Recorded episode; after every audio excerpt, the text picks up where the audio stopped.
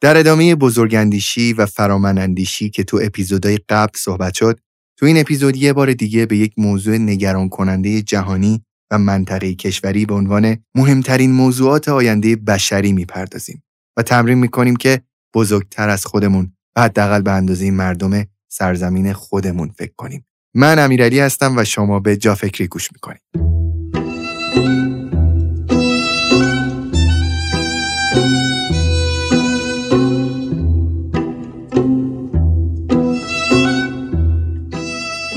دایی جون سلام. خیلی خوش اومدیم به اپیزود جدید جا فکری سلام امیرعلی جان. منم خیلی خوشحالم که در خدمتت هستم. قربان شما. بهم بگین که دایی بعد از این هفته هایی که گذشته و این صحبت هایی که کردیم و این فصل 13 همو که از حال خوب تا به اینجا رسوندیم تو این اپیزود قرار با هم راجع به چی صحبت بکنیم؟ آره علی اگه یادت باشه ما بحث حال خوب واقعی رو با بحث بزرگی شروع کردیم و بحث وظیفه و مسئولیت های ما در قبال همه دنیا. و بعدم توی آخرین اپیزود در مورد اینکه این جهان چجوری بعد از 15 میلیارد سال در واقع ساخته شد و تحویل ما شد هرچند که ما داریم این جهانی که 15 میلیارد سال کار شده روش رو داریم در زمان کوتاه 50 تا 100 ساله داریم نابودش می‌کنیم. یکی از اولین چیزهایی که از ما خواسته شده اینه که چه برای خودمون چه برای نسل های آینده ما بتونیم حداقل کاری که می‌کنیم اینه که این زمین رو در واقع یک زمین قابل بقا برای نسل آینده قرار بدیم. توی این قسمت من می‌خوام یک گریزی داشته باشم به یک قسمت دیگه از این جهان بزرگ و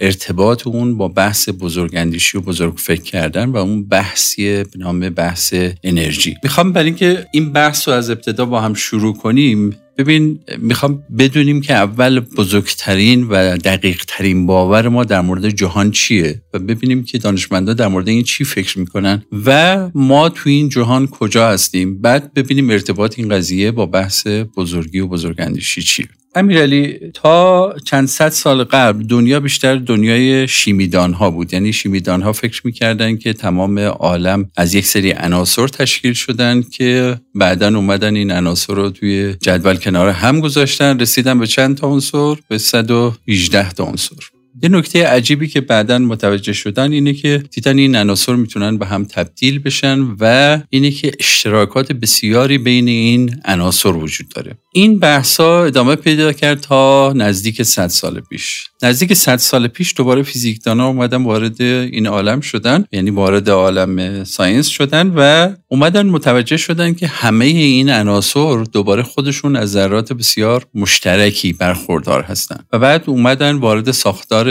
اتم ها شدن. وقتی که وارد ساختار اتم ها شدن اومدن خب دیدن که اتم ها خودشون از یه ذرات کوچکتری درست شدن و اینها اومدن الکترون ها پروتون ها و اینها رو پیدا کردن و فکر کردن که خب ما یک سری پروتون ها داریم الکترون ها اطرافش هستن میچرخن و این میشه داستان کل عالم. ولی یکی از بزرگترین اتفاقاتی که توی این جهان وجود و در دنیای دانش اتفاق افتاده اینه که فهمیدیم که ما یه اشتباه بسیار بزرگ رو در مورد کل این عالم انجام میدیم. و اون اینه که اگر فهمیدیم که تمام عالم از این الکترون ها و پروتون ها درست شدن این الکترون ها و پروتون ها اصلا ذرات واقعی نیستن. بلکه اینها فقط یک ذرات انرژی فیکس شده هستند. یعنی کل عالم از یک مجموعه ای از انرژی هایی که یا ثابتن و یا در حال حرکتن تشکیل شده و کل عالم یک ابر انرژی به هم پیوسته است. این بحث به زبان در واقع یه مقدار علمی تر اسمش چیه؟ اسمش ما بهش میگیم quantum field theory یا در واقع تئوری field. در جهان آخرین نظریه در واقع فیزیکی درک کل عالم هست. این یعنی چی؟ یعنی که همه ذراتی که ما قبلا فکر می‌کردیم که اینها یک ذره مادی هستن مثل الکترون ها پروتون ها و بعد ذرات زیر مجموعهشون همه اینا در واقع ذره نیستن. اینها field هایی از انرژی هستن که کنار هم قرار دارن. خب حالا این field های انرژی خیلی عجیبه که اینها یک خاصیتی پیدا کردن که از زمان Big Bang. اگر خاطرت باشه یکی دو بار بحث Big Bang رو با هم مطرح کردیم. تو بحث Big Bang یه انرژی اولیه تو جهان رها میشه و این انرژی اولیه شروع می‌کنه سرعتش کم شدن. وقتی سرعتش کم میشه و کم میشه شروع میشه محصولات سرعت کم انرژی تولید شدن. محصولات سرعت کم انرژی علی یکیش چیه؟ یکیش زمینه یکیش خورشیده یکیش ستاره هاست یکیش گیاهه یکیش انسانه. اینها انرژی که در واقع سرعتشون کم شده و کم شده. فقط تونستن در واقع field هایی رو درست کنن که ما بهش میگیم field های مشترک. یعنی چی؟ field های مشترک یعنی یه مجموعه از field ها که کنار هم می‌تونن به هم انرژی بدن و خودشون رو کنار هم نگه دارن. پس یه انسان از n فرض کن تریلیون ذره یا field تشکیل شده که کنار هم تونسته این آدم رو نگه داره. و همینطور در مورد گیاه همینطور در مورد کوه در مورد سنگ و همینطور در مورد منظومه شمسی و کهکشان ها و خب نکته اولی که تو این قضیه هست چیه؟ نکته اول اینه که همه عالم تشکیل شده از واحدها و اندازه‌های مختلف انرژی نکته جالبی که پشت سر این قضیه هست اونم اینه که در واقع این انرژی ها وقتی که میان و با وارد یه سرعت محدودی میشن ما بهش میگیم این انرژی تبدیل میشه به یک واحد fix شده از انرژی یعنی یه واحد ایستای انرژی. حالا اگر این واحد ایستای انرژی به هر دلیلی در واقع تحریک بشه انرژی بگیره و بره بالاتر این می‌تونه کار کنه؟ انرژی خودش رو به بقیه بده. و این زیبایی این دنیای در واقع فیلده. یعنی چی؟ یعنی اگر الکترون رو ما یه مقدار برانگیختش کنیم چه اتفاقی میفته؟ می‌تونی امیرعلی؟ اینه که یه پرتو ازش جدا میشه و وارد عالم میشه. اون پرتو رو ما میگیم چی؟ میگیم فوتون. فوتون یعنی ذره که نور رو تشکیل میده. حالا نکته زیبا در مورد این اینه که اگر یکی از ادم های بدن امیرعلی در واقع این انرژیش برانگیخته بشه و این نور رو آزاد کنه به محضی که این آزاد میشه این فوتون با سرعت 300 هزار کیلومتر روی کره زمین حرکت می‌کنه. این به چه معناست؟ دور کره زمین تقریبا چقدره؟ نزدیک 40 هزار کیلومتر. این به این معناست که نور اون فوتونی که از شما آزاد شد چند دور دور کره زمین رو در یک ثانیه می‌زنه؟ نزدیک هشت دور دور کره زمین رو در یک ثانیه می‌زنه. یعنی به کلیه موجودات عالم این انرژی می‌تونه برسه. و این اصل زیبایی بزرگی و بزرگ شدن در همه عالم وجوده.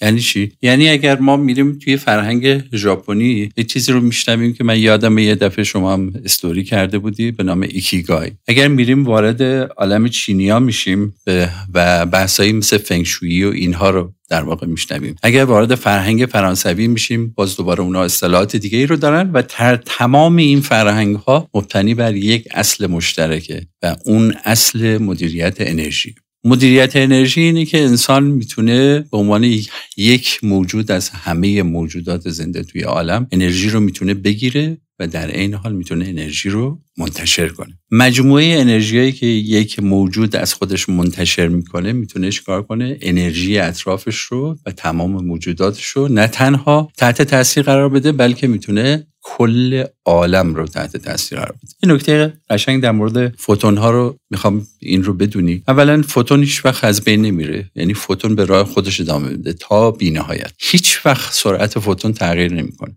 تو هیچ شرایطی. یکی از بحث هایی که در واقع باعث شد که انشتین کل تفکرش رو تو دنیا در مورد دنیا و در مورد دنیای فیزیک عوض کنه نگاه به این بود که چرا سرعت نور تو هیچ شرایطی عوض نمیشه. در هیچ حالتی. متوجه شد که این سرعت نور مستقل از time یعنی مستقل از زمان هست. و این نکته عجیبش این بود که متوجه شد بحث دنیا روی ماده و اون چیزی که ما فکر می‌کنیم از فضا و زمان نیست بلکه base دنیا روی بحث انرژیه و به خاطر همینه که اگر ما در واقع به اون سرعت نور برسیم زمان تقریبا متوقف میشه.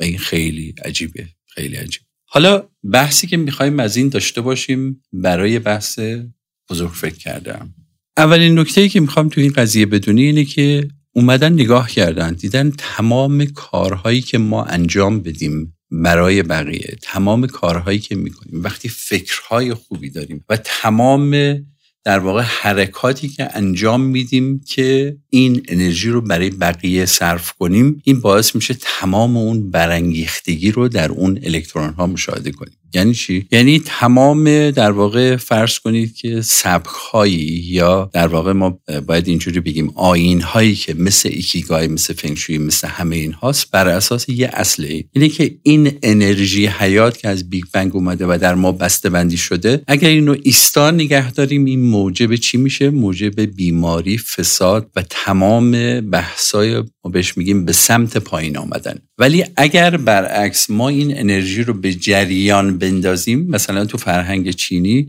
این رو بهش میگن در واقع شنگ شوی شنگ شوی به این معناست که این یه انرژی مثبت میشه. بهش میگن انرژی حیات میشه. این انرژی حیات یعنی اینه که وقتی انرژی اومد پیش شما شما این انرژی رو نگه نداری و این انرژی رو منتقل کنی به بقیه. این فرق بین آدمایی که تو سطح یک و دو و سه هستن.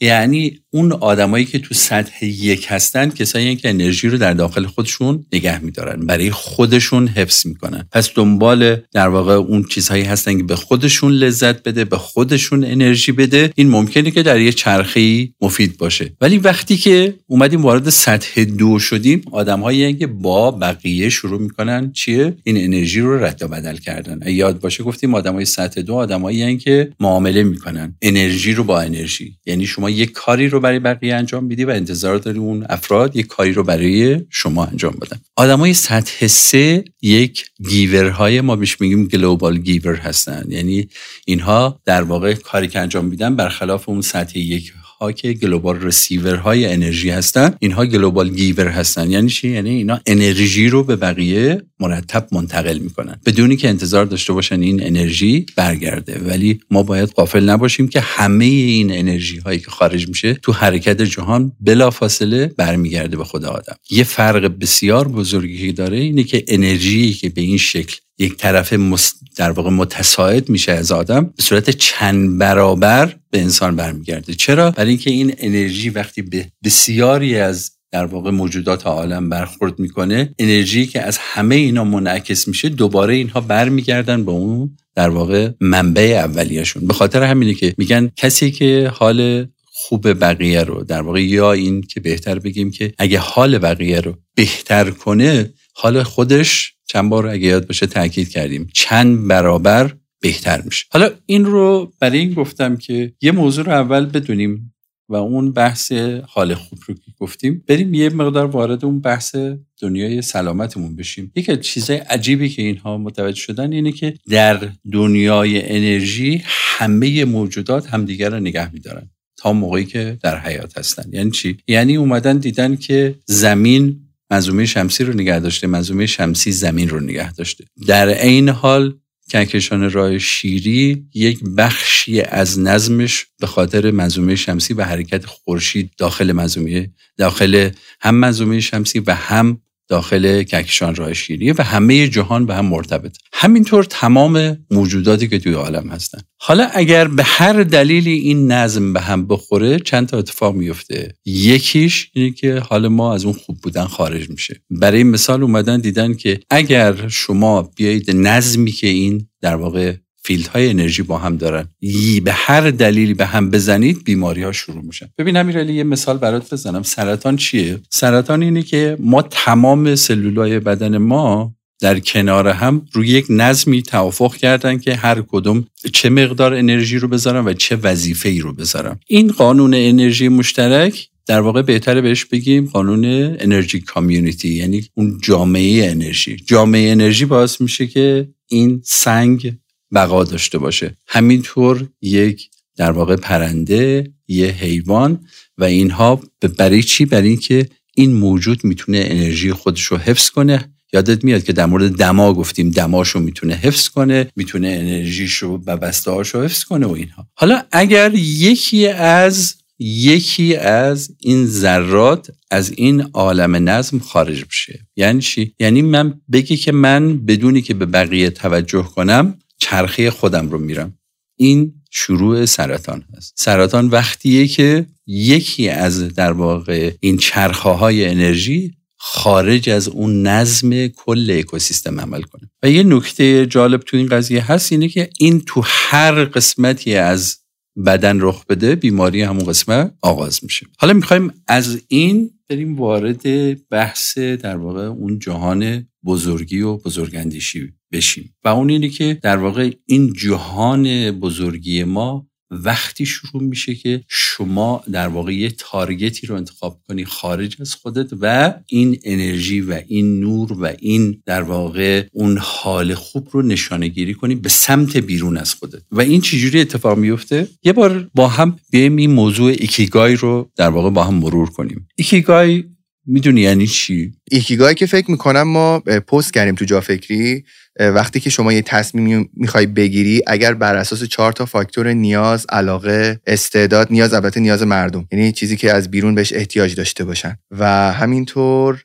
پول. اینکه چقدر برای تو پول سازی داشته باشه احتمالا اینا فاکتورهایی هستن که می‌تونن بهت ثابت بکنن که چقدر این تصمیم تو بهترین تصمیمه یا احتمالا کارآمدتره. درسته؟ برداشت امیرعلی از ایکیگای درسته. فقط می‌خوام یه مقدار نگاه بزرگتری به این قضیه داشته باشیم. ایکیگای به یک فرهنگی برمیگرده به نام فرهنگ اوکیناوا و این برمیگرده به موضوعی در ژاپن و که بهش میگن راز طول عمر. مناطقی در ژاپن هستن که به ویژه البته این در خود ژاپن خیلی منتشره ولی مناطقی در ژاپن هستن که به مردمش عمرهای خیلی طولانی می‌کنن. یکی از دلایلی که در واقع اینها عمر طولانی دارن اینه که اینها در واقع به یک فرهنگی اعتقاد دارن که ما به نوعی می‌تونیم بگیم این بازی تبادل انرژی هست. یعنی چی؟ یعنی که اگر در واقع توی عالم انسانی ما بیایم و این انرژیمون رو و تبادل انرژیمون رو به جای اینکه برای خودمون و شخص خودمون و خانواده خودمون باشه این رو در یه جامعه بزرگتر داشته باشیم. یعنی جوامعی باشیم که با همدیگه نزدیک زندگی کنیم با همدیگه نزدیک ارتباط داشته باشیم بچه ها همدیگه رو بشناسن خانواده ها همدیگر رو بشناسن و همه با هم تو همه کارا در واقع همراه باشیم. اینا اومدن دیدن که این تبادل انرژی به طرز عجیبی هم بیماری ها رو کم می‌کنه هم سلامت افراد رو به صورت کلی می‌بره بالا هم شادی هم رضایت همه اینها. و بعد به افراد گفتن که اگر شما اصل ایکیگای یعنی چی؟ ایکیگای یعنی معنی زندگی. اگر زندگی تو معنی دار کردی و این معنا بیرون از وجود خودت بود به این معناست که شما وقتی صبح پا میشی زندگیت معنا داره. یعنی چی؟ یعنی کسایی هستن که منتظر تو هن و شما اون انرژی رو داری که به بقیه بدی هر روز صبح. و این میشه اول معنای زندگی. حالا تو ایکیگای میگن که اگر شما در این بازی اومدی چیکار کردی؟ شروع کردی علاقت رو هم تو همین مسیر گذاشتن و درآمدت هم تو این مسیر گذاشتی این دیگه میشه آخر شکوفا. پس یادت باشه اصل اول ایکیگای اینه که شما انرژیت در اختیار بقیه بذاری حالا اگر این انرژی که در اختیار بقیه می‌ذاری در واقع ازش درآمد هم بتونی به دست بیاری و در عین حال شادیهات رو هم با این چیکار کنی؟ با این در واقع همراه و هم راستا بکنی یعنی شما به آخر شکوفایی زندگی رسیدی و این اصل اون بقا بینهایته. یعنی که ایکیگای داره میگه که اون آخر شکوفایی انسان اینه که یه انرژی بینهایتی که انسان تولید می‌کنه برای بقیه و در عین حال هم ازش لذت می‌بره هم ازش درآمد داره و هم با بقیه توش زندگی می‌کنه. همین بحث ما توی قضیه در واقع فنگشویی هم داریم. یعنی یعنی شما توی فنگشویی هم هر کاری بکنید که این انرژی در دنیا جریان پیدا کنه. و این جریان انرژی باعث بشه که در واقع همه اشکالات بیماری ها نقص ها و اینها برطرف بشه. شما به بازی بزرگی یا جریان بزرگی در دنیا کمک کردید. اینو ازش می‌خوام یه نتیجه گیری اولیه بکنیم امیره یه بحث بزرگ من با اینکه خودم این صحبت رو کردم می‌خوام به بیان دیگه این رو چون تو فصل اول یک جوری بهش اشاره کردم و یه مقدارم توی فصلهای دیگه. یک نکته بسیار بزرگ یه قانون بسیار بزرگ می‌خوام بهت بگم. بزرگترین اشتباه بشر توی زندگیش اینه وقتی می‌خواد در واقع هدف گذاری کنه توی زندگی اینه که نگاه کنه که علاقش چیه. برخلاف این چیزی که همه ما فکر می‌کنیم. یعنی چی؟ یعنی اگر من فکر کنم که من علاقه دارم که مثلا برم پزشکی بعد فکر کنم خب پس من برم پزشکی. آیا من علاقه دارم مثلا فرض کن صبح پاشم از خونه ساعت پنج صبح پاشم برم سر کار خب پس برم. اگر علاقه نداشتم نکنم. آیا علاقه دارم مثلا فرض کنیم که برم به مردم آفریقا کمک کنم؟ آیا علاقه دارم بچه داشته باشم؟ آیا علاقه دارم فرزندم رو تربیت کنم؟ اگر همه اینها بیسش رو بذاریم رو علاقه یک بزرگترین اشتباه زندگی رخ میده. چرا؟ یه نکته رو یاد باشه امیرعلی. بازی حس انسان یه بازی غیر واقعیه یعنی چی؟ ما یه حس درونی داریم که اون قسمت شهودی انسانه. ما فرض می‌گیریم که اون قسمتش وقت به انسان دروغ نمیگه. یعنی اون اون لایه‌ای که اگر ما پیدا کنیم همون ایکیگای رو در واقع پیدا کردیم. یعنی چی؟ همون فنگشویی رو پیدا کردیم و تو همه اونها. ولی اون چیزی که ماها اکثرا باش داریم اشتباه می‌کنیم این حسیه که به ما اون علاقه سطحیه رو میده. یعنی چی؟ الان امیرعلی تو اگه علاقه داشته باشی که یه هات داگ بخوری و خیلی هم ازش لذت می‌بری این برات خوبه یا نه؟ ما می‌دونیم که این برای بدنت فوق العاده مضره ولی شما به شدت ممکنه بهش علاقه داشته باشی. امیدوارم البته نداشته باشی. خب حالا اگر همین رو بریم مثلا فرض کنید سراغ خیلی چیزهای دیگه. از یه غذای چرب از یه کباب از خیلی چیزهای دیگه. و همین ممکنه این باشه که من بگم که من دوست دارم خیلی بخوابم یا دوست دارم کم بخوابم. من دوست دارم مثلا امروز هیچ جا نرم. من دوست دارم با این افراد ارتباط داشته باشم. آیا اینا خوبن یا نه؟ این علاقه من یعنی داره به من درست میگه یا نه؟ یادمون باشه علاقه ماها در قالب موارد چون علاقه تربیت نشده است درست برعکس اون راه درستی. فکر کن امیرعلی مادرت مریضه و به کمکت نیاز داره و شما خیلی گرفتاری. شما الان علاقه داری کمک کنی یا باید این کارو ما یه بحث بزرگ باید توی دنیای بزرگ یاد بگیریم. آدمای بزرگ به جایی که به این حسای سطحیشون توجه کنن به اینی که اون کار درسته یا نه توجه می‌کنن. و به جای اینکه به این علائق سطحی و اینی که من این رو دوست دارم. ببین اساس اون دوست داشتن امیرعلی موندن تو لایه صفر و یکه یعنی که من دوست دارم. یعنی که من خودم رو اول گذاشتم. به این باخت بزرگ همه آدم است حالا اگر همه آدم بیاد از خودش فراتر بره. و بره وارد اون لایه دو سه بشه. و چی؟ و اینه که من فکر کنم برای بدنم چی خوبه. یادت هست که ما در مورد بدنمون گفتیم. بدن من چقدر خواب نیاز داره. بدن من سیکل خوابش رو چجوری باید برای خودش بذاره؟ بدن من چقدر به رابطه احتیاج داره؟ بدن من چقدر به غذا نیاز داره؟ به چه غذایی نیاز داره؟ خب حالا اگر اینها باشه من باید به خودم فکر کنم یا به اونا؟ و چقدر به خودم فکر کنم و چقدر به اونا؟ نظرت چیه؟ من توی باشگاه امروز داشتم به مربی یه چیز جالبی می‌گفتم. می‌گفتم من دیشب نافرمانی کردم و ماکارنی خوردم. چون الان توی رژیمم ممنوعه. مثلا نشسته اون وقت شب و اینها. گفتش که اوکی امیرعلی. بعد یه حالت ناراحتی. بعد بهش گفتم که خب حالا یه شب که هزار شب نمیشه دیگه یه شب من ناپرهیزی کردم و اینها. گفت امیرعلی اگه دقت کرده باشی تو این چند روز گذشته که اومدی صحبت کردی هر بار یه چیزی گفتی و اگه اینها رو بخوای کنار هم دیگه بذاری احتمالا خیلی از روزای ماه تو داری ناپرهیزی می‌کنی. فقط هر بار شکلش فرق می‌کنه. به نظرم همه چیز باید روی تعادل باشه نه؟ مثلا اگه بخوام در مورد همون مثال فسفود خوری حرف بزنیم در مورد همون هات که گفتیم می‌دونم مورد علاقه جفتمونه. نمیشه همیشه سالم خاری کرد. یعنی یه وقتایی آدم دست خودش نیست. دوست داره که ما تو ورزش رژیم هم که می‌گیریم میگیم تو طول هفته یک روز رو شما می‌تونی به عنوان چیت دی داشته باشی. اون یه روز رو می‌تونی چیز کنی. ولی ماهیتش اینه که میگم همیشه نه فکر بقیه بودن نه همیشه فکر خود آدم بودن نه. نکته که می‌خوام بگم امیرعلی اینه که از ابتدای اینکه این بخش رو در واقع شروع کردیم این فصل رو خیلی ها این سوال رو می‌پرسن که چرا من باید خودم رو بذارم کنار به فکر بقیه باشم؟ تمام این بحثی که به خصوص این جلسه من خواستم اشاره کنم اینه که شما اگر سطح یک واقعی هم باشی که بخوای فقط به فکر خودت باشی سطح سه عمل می‌کنی. یعنی چی؟ یعنی اگر کاملا به فکر سلامتی بدنت بودی گفتیم اون بدن اولین جاییه که خارج از خودته. شما به فکر خودتی در واقع یا به فکر یکی دیگه؟ اگر فکر کنی که اون کاری که می‌کنی مثل ایکیگای اینه که اگر در راستای نیازهای بقیه در راستای دادن انرژی به بقیه تلاش کنی در واقع اون انرژی چند برابر به خودت برمیگرده. پس من باید سرمایه گذاری کنم روی یک چیزی که چند برابر انرژیش به من برمیگرده یه بدن سالمی که برای من یه عمر بسیار با بهرهوری بالا رو میده یا اینی که نه من اینو بذارم کنار و بعضی وقتا اشتباه کنم.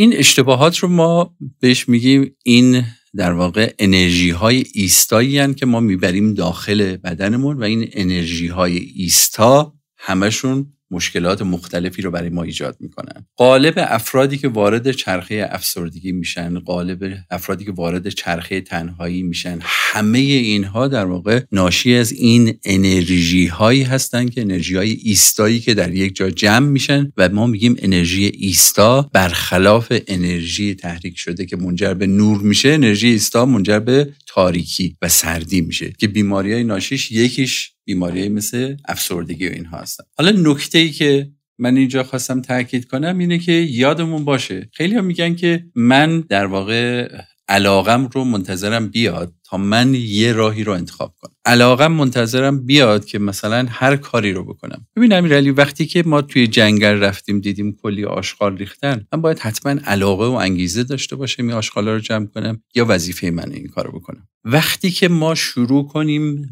تو بازی وظیفه و مسئولیت حرکت کردن وظیفه و مسئولیت یعنی که یک تسکی رو توی این دنیای انرژی به من واگذار شده و من به عنوان سهم خودم از اون بازی انرژی در واقع سهم خودم رو توی این دنیا انجام میدم. یعنی اگر من به مادرم کمک می‌کنم اگر کسی که توی خیابون رد شده و غمگینه من یه لبخندی زدم که این استرس رو چیکار کنه؟ این من اون انرژی رو در واقع بهش منتقل کردم. این بازی انرژی همه این راه چیه؟ راه بزرگیه. که بالاترش اینه که ما کارهایی انجام بدیم که بخشهایی رو از خونه خودمون از جامعه خودمون شهرمون زمینمون و جهانمون حل کنه. می‌خوام این مقدمه رو گفتم برای چی؟ برای اینکه یادت باشه دفعه قبل گفتیم که ما اگر روی زمین هستیم در قبال کل این زمین و این جهان وظیفه داریم. اینجور نیست که من با فقط به فکر خودم باشم. اگر من به فکر خودم باشم و یه آیفون رو بگیرم و یه گوشی دیگه هم اضافه کنم گفتم که چقدر در این تولید کربن و نابودی کره زمین چقدر موثره. خب پس من اگر هر کاری می‌کنم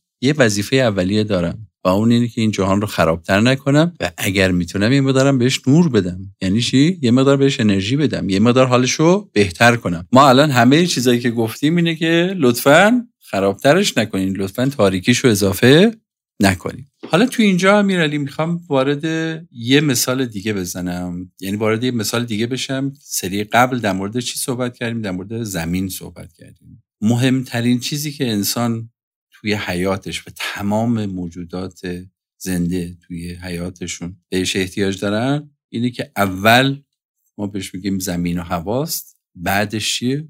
آب. و می‌خوام داستان آب رو بگم و اینه که خب حالا اگر ما بخوایم به همه موجودات عالم فکر کنیم و اصلا به مردم کشور خودمون فکر کنیم بحث داستان آب توی این به عنوان یه مثال دیگه از بزرگ اندیشیدن چجوری عمل می‌کنه؟ ببین امیرعلی یه نکته مهمی رو اول بدون قبل از اینکه وارد این قضیه بشیم اینه که یادمون باشه نزدیک سه چهارم روی کره زمین چیه؟ از آب تشکیل شده. و خیلی جالبه که اگه بیای به خود انسان انسان هم نزدیک سه چهارمش از آب تشکیل شده. بین دو سوم تا سه چهارمش. کل انسان از چهار تا عنصر کربن، هیدروژن، اکسیژن و نیتروژن درست شده تقریبا. کل زمین از همین چهار تا عنصر تشکیل شده و کل جهان از همین چهار عنصر تشکیل شده. تمام قوانین که یادت میاد در مورد دمای بدن گفتم و اینکه چقدر این شبیه بحث دمای طبیعیه. می‌خوام بگم که همه موجودات از همون قوانین تبعیت می‌کنن که در عالم هست. حالا اگر انسان که در واقع اینقدر از بدنش رو آب داره نقش مهمی رو درش ایفا می‌کنه. اگه این آبش یه مقدار کم بشه مثل آب روی کره زمین که وقتی کم میشه این دچار مشکلات مختلف میشه. همین نزدیک 80 درصد از بیماری ها به آب مرتبطه. یعنی که کافیه که آب منطقه رو شما از اون سطح سلامت خارج کنی 80 درصد بیماری های منطقه سطحش میره بالا. حالا می‌خوام یه بحثی رو مطرح کنم و اینه که بدونی آب چقدر برای همه اجزای سلامتی مهمه ولی می‌خوام از اون مهمتر یه موضوعی رو می‌خوایم باش آشنا بشیم که در جریان قرار بگیریم به خصوص برای کشور خودمون. یه تحقیق چند سال پیش اومد نشون داد که ما با یک خشکسالی بزرگی در واقع روی زمین مواجه هستیم که 17 کشور از اینها در وضعیت استراری خواهند بود. در طول در واقع 20 تا 30 سال آینده. و نکته عجیبش اینه که ایران رتبه چندمه تو اونجا؟ رتبه چهارم. یعنی چهارمین کشوری که بحرانی ترین وضعیت از لحاظ آب خواهد داشت. فقط می‌خوام برای اینکه این رو بفهمی و اینکه ما اینجا نشستیم و لبخند می‌زنیم اگر امیرعلی بهت بگن که این داستان رو تصور کن می‌خوام ببینم که واکنش چیه. احتمالا یه جیغ بنفش باید بزنم. احتمالا خب اگر جزء آدمایی باشه که یکم فراتر از جیغ بنفش عمل می‌کنن پا میشی سریع میری بیرون اولین فروشگاه تا می‌تونی آب, آب معدنی بخری. آره. و فکر کن که این کاری که شما می‌کنی این بحثیه که بسیاری از جاها اتفاق افتاده. تو همون لحظه میری می‌بینی که همه آبها تموم شده. چند ثانیه بیشتر نمی‌کشه که همه آبهای توی فروشگاه ها تموم میشه مثالش تو کرونا دیدیم دیگه. حالا فکر کن که بعدش چیکار می‌کنیم یک استثنا ما داریم در مورد آب و اون اینه که ما می‌تونیم بدون غذا تا نزدیک حتی 90 روز زنده بمونیم. با فقدان آب ما بیشتر از در حد یک دو تا سه روز بیشتر نمی‌تونیم زنده بمونیم. این یه اتفاق عجیبه. و حالا اینه که فرض کن که بحث نیاز آب برای همه کارهایی که داریم مثل شستن مثل همه اینها رو بذار حالا جلوی روی خودت. و حالا فکر کن که اگر بهت بگم امیرعلی می‌دونی الان وضع آب تهران چجوریه؟ یا آب کشورمون چجوریه؟ و چقدر باید نگرانش باشیم؟ و آیا من و تو به عنوان یکی از در واقع اعضای این جامعه باید نگران این باشی میانه حالا اگر سطح یکی فکر کنیم نگران خودمون و خانوادهمون. اگر یکم بالاتر فکر کنیم نگران جامعهمون و کشورمون و بقیه. الان که شما این صحبت ها رو می‌کنین اینجوری هم که چرا اگر که اینقدر وضعیت بحرانی قراره بشه که مثلا یه روز بگن که آقا دیگه آبی وجود نخواهد داشت در ایران مثلا در تهران. کما که تو این سالا خیلی گفتن یه جورایی ولی نه عملکرد مردم جوریه که تو فکر بکنی واقعا قرار تموم بشه. نه اینکه از طرف شاید دولت یا حکومت یه جوری با شما داره بیان میشه که ما احساس بکنیم واقعا قرار یه روزی دیگه آبی نداشته باشیم. می‌دونی می‌خوام بگم اون استرار رو توی روحیه مردم نمی‌بینیم توی روحیه جمعی نمی‌بینیم و همین قضیه باعث میشه که ما بریم به اون سمت. علیرغم اینکه من همین تحقیقی که میگین چند سال پیش شده رو خونده بودم یعنی واقعا ما جز 20 تا کشوری هستیم که درگیری خوشسالی خیلی بزرگ و عجیب قریب قراره بشیم درسته؟ آره حالا برای اینکه این بحث بحران رو درک کنیم یادمون باشه که وقتی یه مسئله بحران بسیار جدی میشه یعنی یکم فراتر از این صحبت ها که ما با هم چای بخوریم این لیوان آبم کنارمونه با خیال راحت در مورد بیابی و کمابی صحبت می‌کنیم در حالی که هیچ کدومون واقعا نگران نیستیم. امیرعلی ببین برگردیم اگه 100 سال قبل تو ایران ما سالی به ازای هر نفر نزدیک 17 هزار متر مکعب ما بارش داشت. یعنی اینقدر آب سالانه وارد در واقع چرخه آبی کشور میشه این چرخه آبی دچار یک سقوط آزاد شد. اینه که ما سال 91 وارد لبه کم آبی شدیم که بهش میگن 1700 متر مکعب به ازای هر نفر. یعنی چی؟ یعنی از 17 هزار متر مکعب اومدیم رسیدیم به 1700 متر مکعب. این 1700 متر مکعب بحث حداقل نیازهای آبی در واقع جامعه است بر شرطی که این در واقع چرخه تعادلی حفظ میشه مال سال 91 حالا اتفاق نگران کننده تلی که داره میفته اینه که این شیوه به شدت داره و با سرعت داره پیش میره. نکته بحرانی این قضیه مربوط به بحثی است که ما تو دهه های پیش رو امیرعلی ما داریم می‌رسیم به 500 متر مکعب آب به ازای هر نفر. می‌خوام برای اینکه معنی این قضیه رو بفهمی که این یعنی چقدر بحران. اول این رو در نظر بگیر امیرعلی. ما یه ساندویچ استیک یا برگر که بخوریم می‌دونی چند لیتر آب مصرف می‌کنیم؟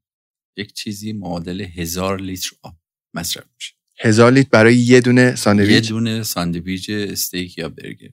و فکر کن اگه یه برگ کاغذ یه برگ کاغذ فقط مصرف کنیم ما ده لیتر آب رو مصرف کردیم شرخی طبیعی. و همینطور شما برو اینه که حالا توجه کن یه نکته جالب. این آیفون شما 13 تن آب مصرف کرد. حالا این یعنی چی؟ یعنی ما هر کاری که داریم تو این چرخه طبیعت انجام میدیم و مصرفگرایی اولین کاری که می‌کنیم داریم آب خیلی زیادی رو مصرف می‌کنیم. نکته که بدونی برای اینکه این بحث بحران و اینها چرا هی نگران کننده تر میشه؟ به خصوص در مورد ایران. حالا ما 17 کشور رو داریم که بعضیاشون حتی بحرانشون بیشتر از ایرانه. ببین وقتی ما بارندگی و بارش هامون حالا چه برف چه بارون شروع می‌کنه کمتر شدن ما مجبوریم که آبمون از کجا تامین کنیم؟ ببین خیلی فکر می‌کنن که الان امسال چند تا بارش که داشتیم صدامون دیگه پر شدن و خیلی خوب شد. در صورتی که می‌دونی که بارندگی امسال کمتر از سال قبل. و این چیزی که ما هممون فکر می‌کنیم که نه خیلی اوضاع بهتر شد. یعنی الان صدامون خیلی خالی تر از سال قبله. و صدای ما الان بین 20 درصد تا 40 درصدشون پره.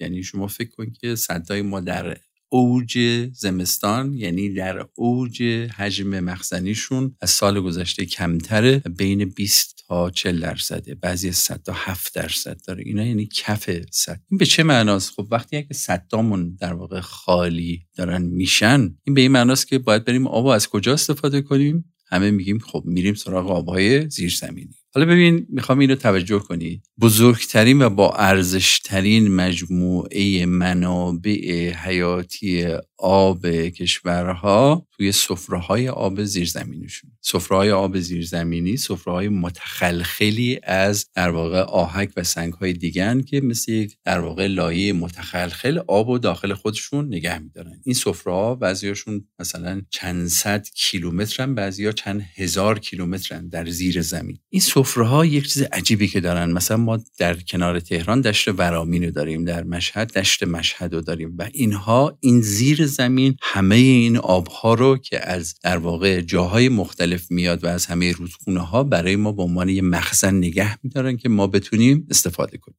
خب حالا فکر کنیم که خب خیلی خوبه. میریم سراغ این منابع آب زیرزمینی بلایی که سر ما اومده در طول چند دهه گذشته اینه که ما اومدیم این منابع حیاتی که آخر منابع استراتژیک کشورها توی استفاده از آب هست ما اینو بی نهایت چاه زدیم توی کشور و این آبها رو همه رو خالی کردیم. ولی مصیبت بالاتر از اون می‌دونی چی امیرعلی؟ سفره آب زیرزمینی بعضی وقتار در طول هزاران سال تشکیل میشه. بعضی سفره آب زیرزمینی میلیون سال عمر دارن. مثلا سفره آب زیرزمینی استرالیا سفره آب زیرزمینی یعنی آبهایی که اونجا هست از یک میلیون سال پیش آب هست توش. فقط نکته خیلی ناراحت کننده در مورد داستان در واقع سفره آب زیرزمینی مرگ آب سفره آب زیرزمینی. یعنی چی؟ وقتی اون در واقع لایه متخلخل خالی میشه یه دفعه اتفاقی میفته در واقع مرگ سفره آب زیرزمینی رخ میده و اون لایه شروع می‌کنه فرو ریختن. وقتی فرو میریزه یعنی همه اون فضاهایی که در خودشون آب رو نگه میداشتن همه برای همیشه زمین فرو میریزن.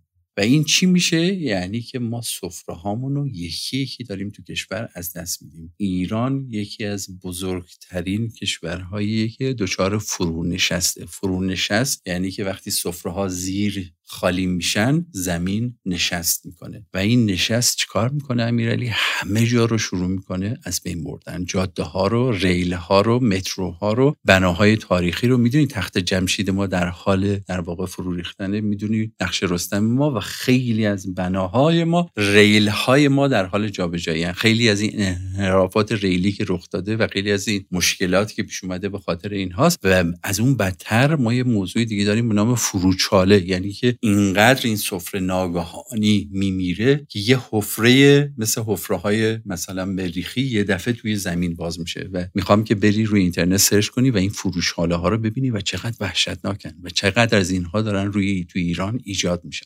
اتفاقی که داره میفته چیه امیرعلی؟ ببین ما قبلا تا چند دهه قبل یه نفر رو صدا می‌کردیم و می‌گفتیم تو حیات خونمون چاه بزنه و در کمتر از ده متر 15 متر این می‌رفت و به آب می‌رسید. الان توی منطقه مثل دشت مشهد ما تو 150 تا 200 متر میریم پایین با آب نمی‌رسیم. توی بعضی جاها مثل شهرهای مثل تهران مثل خیلی جای دیگه این داره خیلی پایین و پایین تر میره. یعنی ما میریم کف سفره های آب زیرزمینی تا اون حداقل آبی که مونده رو چکار کنیم؟ برداریم. اون آبهایی که کف اونهاست هیچ وقت برای استفاده نیست چون اونها آبهای سنگینی که ممکنه آلوده شده باشن ممکنه خیلی چیزای دیگه به دست اومده باشه. فقط نکته خطرناکش چیه؟ امیرعلی ببین سفره آب زیرزمینی آخرین منبعیه که وقتی که ما بارش هامون کم میشه. وقتی اینا رو نگه نداریم تو خیلی از کشورها میان همه منابعشون که قد میشه وقت اجازه نمیدن به سفره ها دست بخوره یا اینه که این سفره ها رو ببرن زیر 40 تا 60 درصد. برای اینکه اینها منابع حیاتی.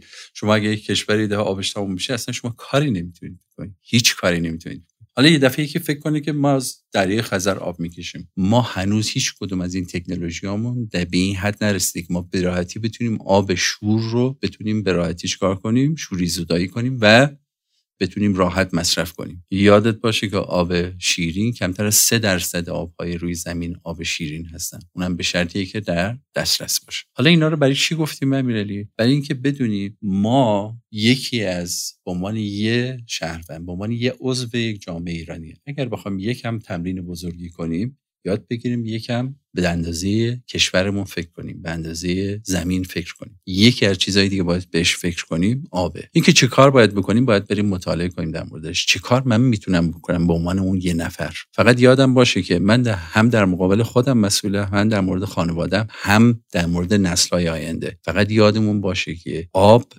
یکی از در کنار اون هوا و زمین یکی از چیزایی که به راحتی می‌تونه چیکار کنه؟ کل جامعه ما رو در واقع روی زمین نگه داره و کل نسل آینده رو با مشکل خیلی خیلی جدی برخورد کنیم دایی برای من این اپیزود خیلی اپیزود الهام بخشی شد. خیلی موضوع جالبی انتخاب کردین مثل همیشه. برای من اتفاقا یه سوالی بود که آخر این اپیزود شما تقریبا تو همین چند دقیقه بهش پاسخ دادین. اونم اینه که ما اصلا اومدیم راجع به حال خوب صحبت کردیم و در مورد روش زندگی آدمای بزرگ. چی شد که تو اپیزود قبل ما اومدیم اصلا راجع به کره زمین صحبت کردیم و این اپیزود صحبت های ما به بحث آب کشید. که الان یه جورایی میشه گفت توی صحبتاتون این شکلی برداشت کردم که احتمال زیاد ما برای بزرگ شدن به یک سری پله احتیاج داریم. شاید به یک سری نقاط واسه گذشتن احتیاج داریم و به واسطه یه چیزهایی می‌تونیم یاد بگیریم که چطور آدمای بزرگتری باشیم و اینکه چطور حال بهتری داشته باشیم. اصلا اگه محل زندگی ما حالا یه چیز جالب دیگه هم بهتون بگم وسط صحبت خودم یاد, یاد یه چیز دیگه افتادم. اونم این بود که توی اپیزود قبلی یه نفری کامنت گذاشته بود و گفته بود که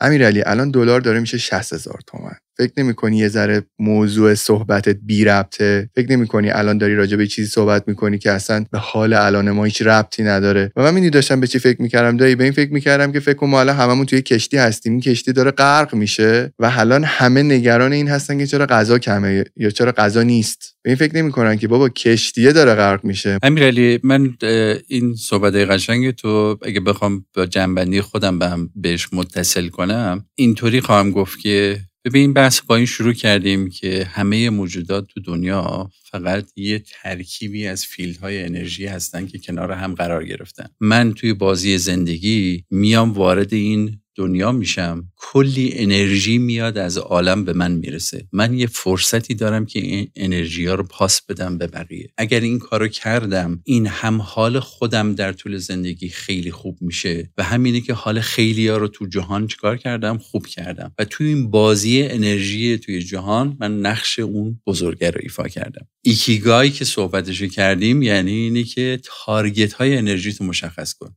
چرا در مورد زمین و آب و اینا صحبت می‌کنیم که امیرعلی بیا فکر کن که این تارگت های بزرگیمون رو انتخاب کنیم. من می‌خوام در واقع نگرانی رو روی زمین حل کنم نگرانی آب رو حل کنم. استرس آدم ها رو کم کنم بیام با آدما کمک کنم که درداشون کم بشه به عنوان یه پزشک معماری باشم که ساختمان های خوب و زیبا طراحی کنم. اینها همه اون بازی انرژی است. من باید نقشم و نقش هام رو انتخاب کنم. ولی نه به عنوان اون علاقه شخصی بلکه به عنوان اون وظیفه و مسئولیتم در قبال این بازی انرژی در این جهان. و اگر این رو درست انجام بدم و این انرژی رو منتشرش کنم اون انرژی در واقع تحریک شده ای تولید میشه که نورش به تمام عالم می‌رسه و این جالبه توی عالم انرژی دیدن هر انرژی که میره یه جوری برمیگرده. این که این چجوری برمیگرده خودش یه موضوعیه. مثلا یکی از بحث‌های قشنگ اینه که خورشید با همه حرکتی که می‌کنه داره خودش داره توی در واقع کهکشان راه شیری میچرخه. و بعضی ها میگن این انرژی هایی که در واقع پرتاب کرده رو از اون ور دوباره برداشت می‌کنه و این بازی انرژی تو جهانه. و اینه که ما اگه بخوایم توی این بازی انرژی در واقع بالاترین انرژی رو بگیریم و توی بازی زندگی یه برنده واقعی با حال خوب واقعی باشیم باید یادمون باشه که انتخاب کنیم که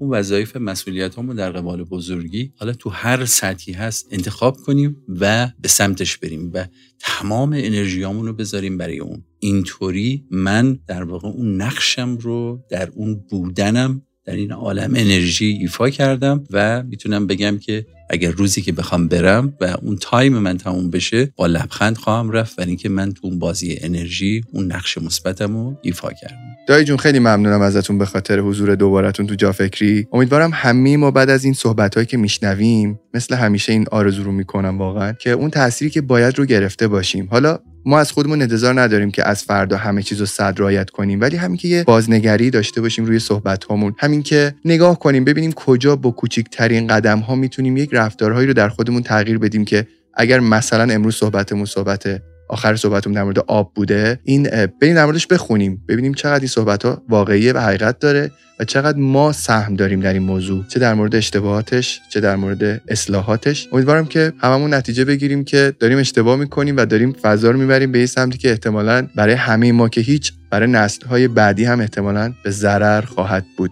مرسی که حضور داشتین دایید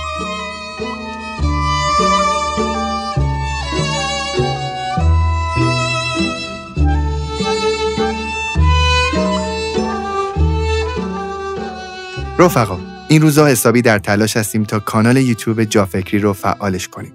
از این به بعد شما می‌تونین اپیزودهای جافکری رو تصویری هم تماشا کنید کافیه کانال یوتیوب جافکری رو subscribe کنید من لینک یوتیوب جافکری رو تو caption اپیزود برای شما قرار دادم. تولید محتوای تصویری حسابی سخته اما حمایت های شما و همینطور انگیزه های ما از طرف شما همیشه همه چیز رو جبران می‌کنه. تا اپیزود بعدی مواظب خودتون و فکراتون باشین رفقا. خداحافظ.